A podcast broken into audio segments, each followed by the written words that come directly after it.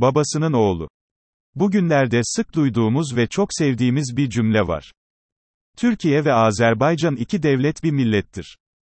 Bu cümlenin mimarları ise, dokuzuncu Cumhurbaşkanımız rahmetli Süleyman Demirel ile Azerbaycan'ın rahmetli Cumhurbaşkanı Haydar Aliyev'dir. Bu iki değerli devlet adamının arasındaki yakın dostluğun en yakın tanıklarından biriyim. Bu dostluk hep vardı, ama Haydar Aliyev'in bin dokuz yüz doksan dokuzda geçirdiği o önemli rahatsızlıktan sonra daha da kökleşti.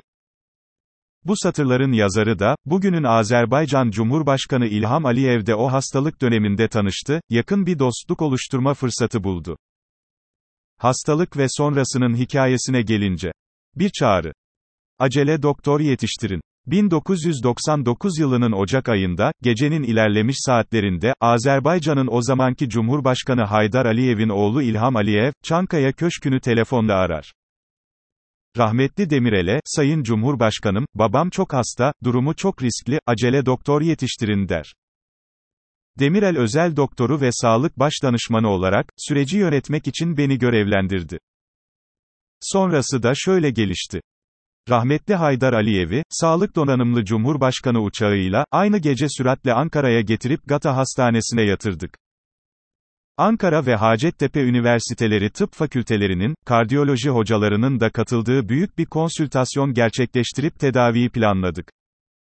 Demirel beni Aliyev'in sağlık süreçlerinin organizasyonu ile görevlendirdi. Gata Kardiyoloji Bölüm Başkanı Profesör Doktor Ertan Demirtaş da Azerbaycan Cumhurbaşkanı'nın tedavisini üstlendi.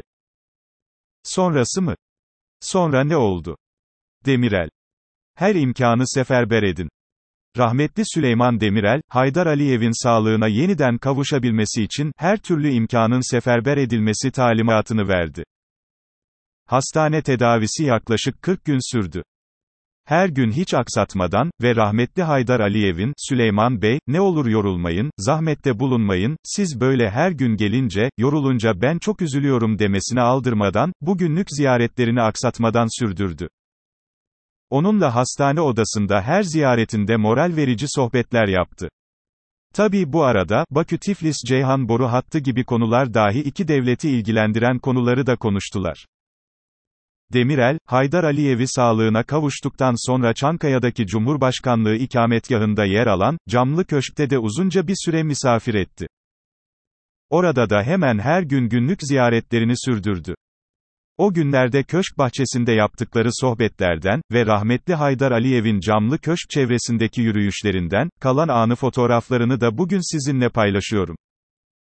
Kısacası net ve açık olarak söyleyebilirim ki Süleyman Demirel ile Haydar Aliyev dost ve kardeş, iki devletin Cumhurbaşkanı olmaktan çok daha öte can dostu iki arkadaş gibiydiler. İlham Aliyev. Bir başarı öyküsü. bin dokuz yüz doksan dokuzdaki o tatsız hastalık süreci ve sonrasında İlham Aliyev'i daha yakından tanıma fırsatı buldum.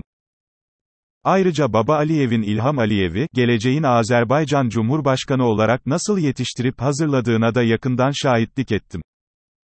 Bugünkü netice şudur.